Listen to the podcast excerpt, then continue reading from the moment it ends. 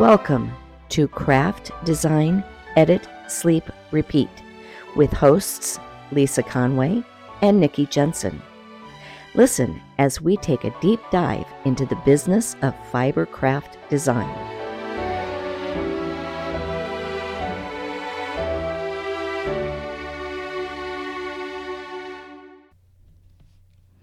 Well, hello, everybody. Today's episode is going to be short and it's going to be sweet, but I think it will cover a topic that we all should at least stop and think about. And it won't be an interview, but I have a very special interview coming the first week of September. So please stay tuned. So, what would I like to talk about today? Well, today I'd like to talk about imposter syndrome. I've been feeling a little bit of this myself recently. Uh, I made a mistake, I missed something on a pattern, and thankfully, the designer mentioned it to me. She told me about it and gave me an opportunity to make good on it. But it was still a little embarrassing that she found something after I had sent it back to her. And I had to remind myself that just because I made a mistake doesn't make me a failure and it doesn't make me not good at my job. We're all human, we all miss things. This particular pattern had had a number of issues and I missed that one. It was it, it's just the way it was.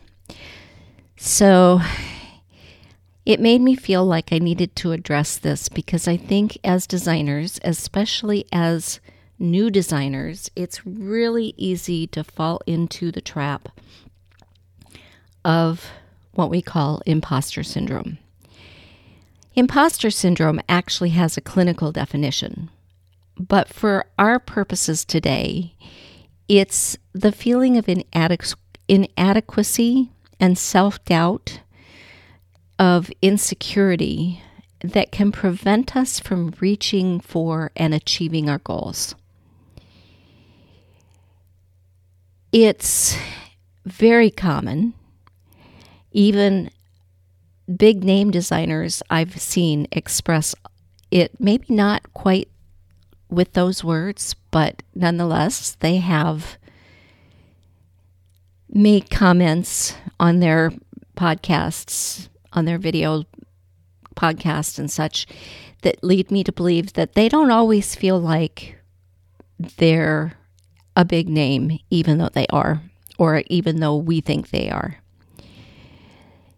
It's a very common feeling, especially among high achievers. And as designers, as creatives, we have a tendency to be high achievers. It can affect people of any age, any gender, any background. It can occur in almost any situation from social to job in this case, we're talking about our designer jobs. And it can be dangerous if it goes too far. It can cause sleep disturbances, depression, anxiety, anxiety, sorry, my mouth is not working well. Anxiety, distress, insecurity, and poor work satisfaction and performance. You can become so afraid that you're not good enough that it can become a self fulfilling prophecy. So it's important that we look at what are the common characteristics of imposter syndrome. We figure out which characteristics we're exhibiting and figure out ways to cope with them. Some common characteristics include self doubt, sabotaging your own success. I'm kind of guilty of that one, I think. Um, I designed a pattern, I had it written up, I had it tech edited, I had the photos for it. I just didn't finalize it. I didn't put all the photos in and I, I, I didn't get it uploaded to Ravelry and in my store. And in this examination of imposter syndrome, I'm realizing that I kind of felt like maybe it wasn't good enough. It is a hat pattern, and there's hundreds of thousands of hat patterns out there. But it's a beautiful pattern, and I've been told by people who tested it that it was a really fun knit. So I need to get it finished up. And to that end, I've actually been working on it this week, and it should be out this fall. I don't anticipate launching it until probably the end of October, early November, but it's a quick knit and it'll be great for ho- holiday knitting.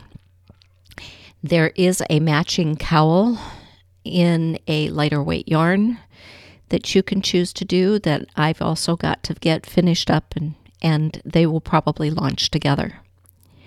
So, how long have those sat there? Almost a year. I actually probably started knitting the original sample the end of July, maybe early August. I know I got the yarn for it in July. And it wasn't long after that that I started doing the knitting. So it should have been ready to launch last October. And I just let it go. I sabotaged my own success. Another thing can be undervaluing your contributions. That happens a little here on the podcast because sometimes I feel like maybe I'm talking about things I don't know enough about. Imposter syndrome being one of them. Uh, but I'm doing I've done some reading and I've done some examining of my own situation. And I felt it was important to at least touch on it, even if I can't share you with you expert advice. I can only share what I've found. And I can sh- only share what I'm doing myself. So, undervaluing my contributions definitely plays a role. Low self esteem I don't know that that one's as big of, of a characteristic for me. It maybe plays a role in the designing aspect, especially. I've never considered myself horribly creative. I've never seen myself as an artist. I've never been able to live up to my sister's abilities.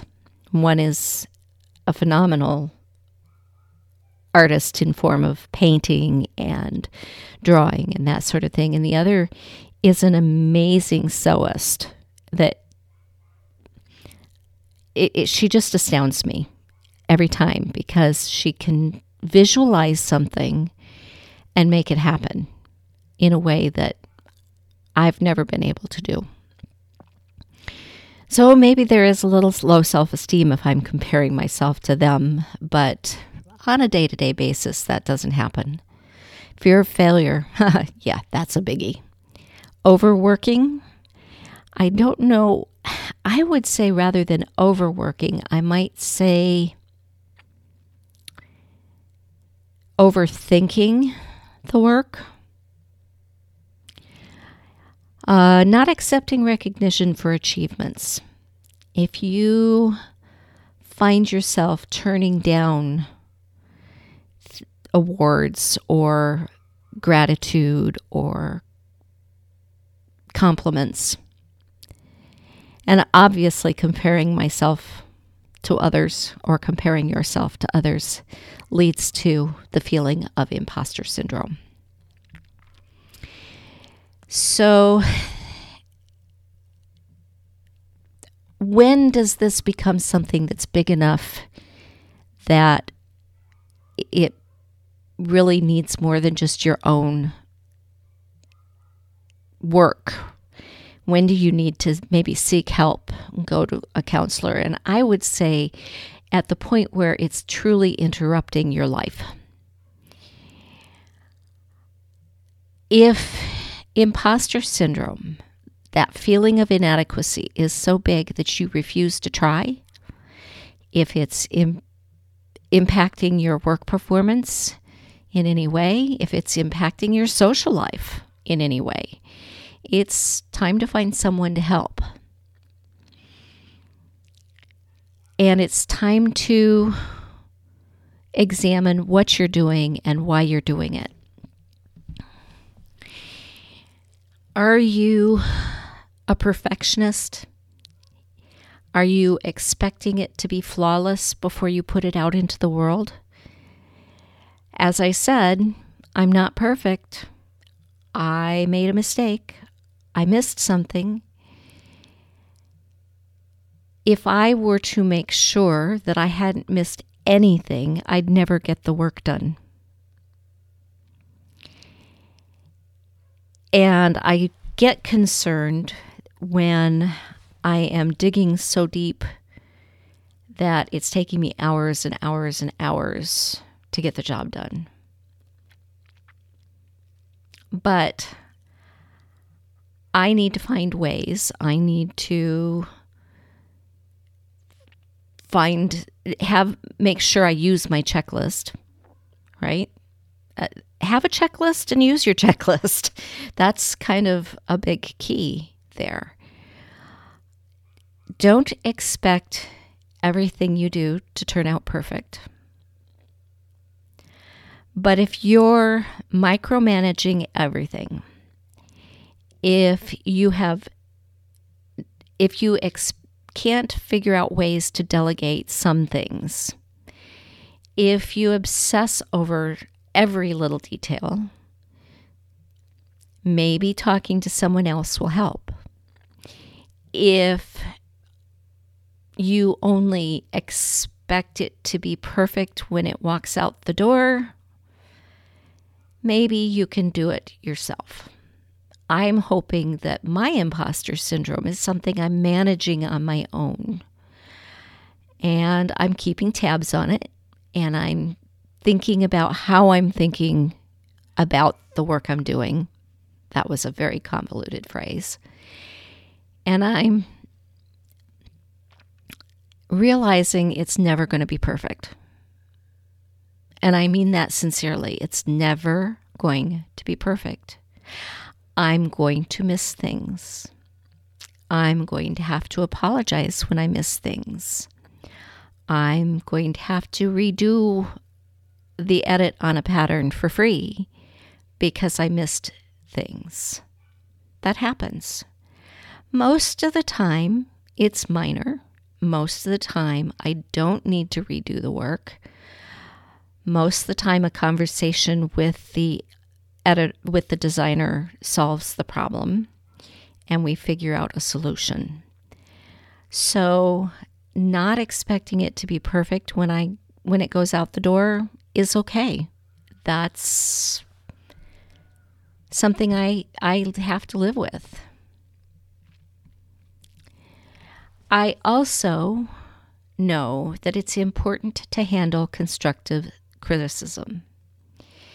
If you don't handle that constructive criticism and it makes you stressed and it makes you feel guilty, then you never get better.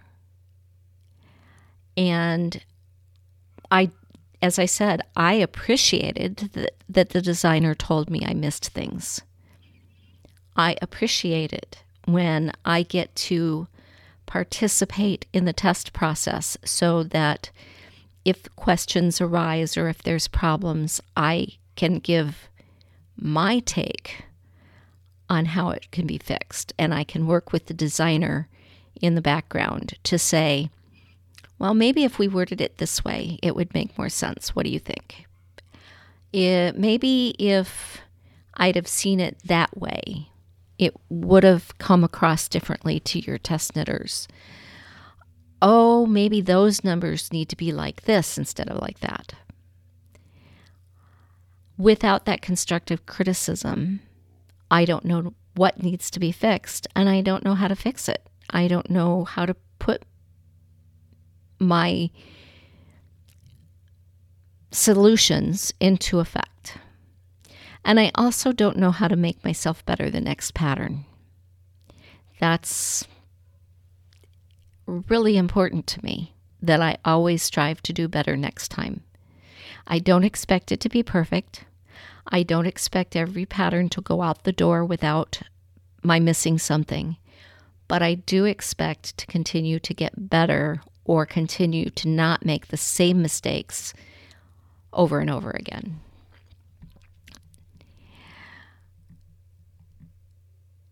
If you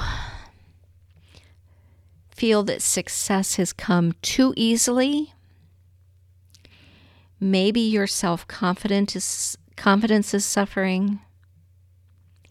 How can you realize that the success, the success you have is deserved? I think for me, it's listening to family and friends. And when I'm feeling like I'm not good enough, just listening to those compliments. When you have a client that shares their positive opinion, or you have a knitter that's raved about your pattern and how wonderful it was to knit, go back, save that. And then when you're feeling like things came too easy or like you're not good enough, go back and read those. Make sure you touch base with the compliments. Make sure you take those compliments in. Make sure you know that they were well deserved or they wouldn't have been handed out. If you feel the need to accomplish everything by yourself, you are doing your designing a disservice. No one can find their own mistakes, not all of them. And that's where I come in. That's where your tech editor is your best friend, your confidant, your support group, your tech editor is there to help make it as perfect as it can be. Now remember, it can't always be perfect, but we can get it darn close. And when we work together, when we work as a team, we do in fact produce a better product. And then you will get those emails that say, Wow, I just knit your pattern and it was so beautiful.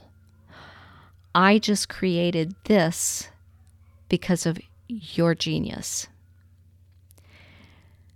And you don't need to feel incompetent anymore.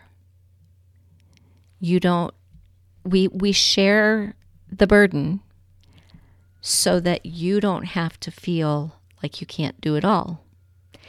Because the reality of the matter is you can't do it all. If you need to master every single step in the process, if you need to master your own designing and your own editing, you're never going to achieve that. There are people that are out there to help. You don't have to necessarily create the yarn Okay, so that is something I do. Design the item. Okay, so yeah, that's what I'm I'm doing with the yarn I created. You don't have to dye it all, you know, make it your color, but you can. Um, you don't have to know everything in order to create the pattern. You don't need to know how to tech edit. You don't need to know how to dye. You don't need to know how to spin. You need to know how to knit and how to get your idea down on paper. And then you need to let your tech editor help you make sure that the way you put it on paper makes sense. If you can do that, if you can listen to the compliments and take them in and know you deserve them, if you can share the burden and know that your tech editor is there beside you, maybe a little bit of that imposter syndrome will go away. And if it gets so bad that you're not functioning, then it's time to get help. So, that said, like I said, this is a short episode, uh, only 20 minutes long, but here we are. It's going to be what it is, and I'm going to go work on believing that I can do these podcasts by myself.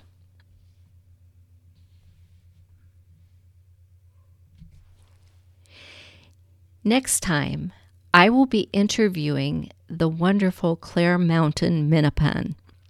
I think I'm saying her name correctly from Sister Mountain.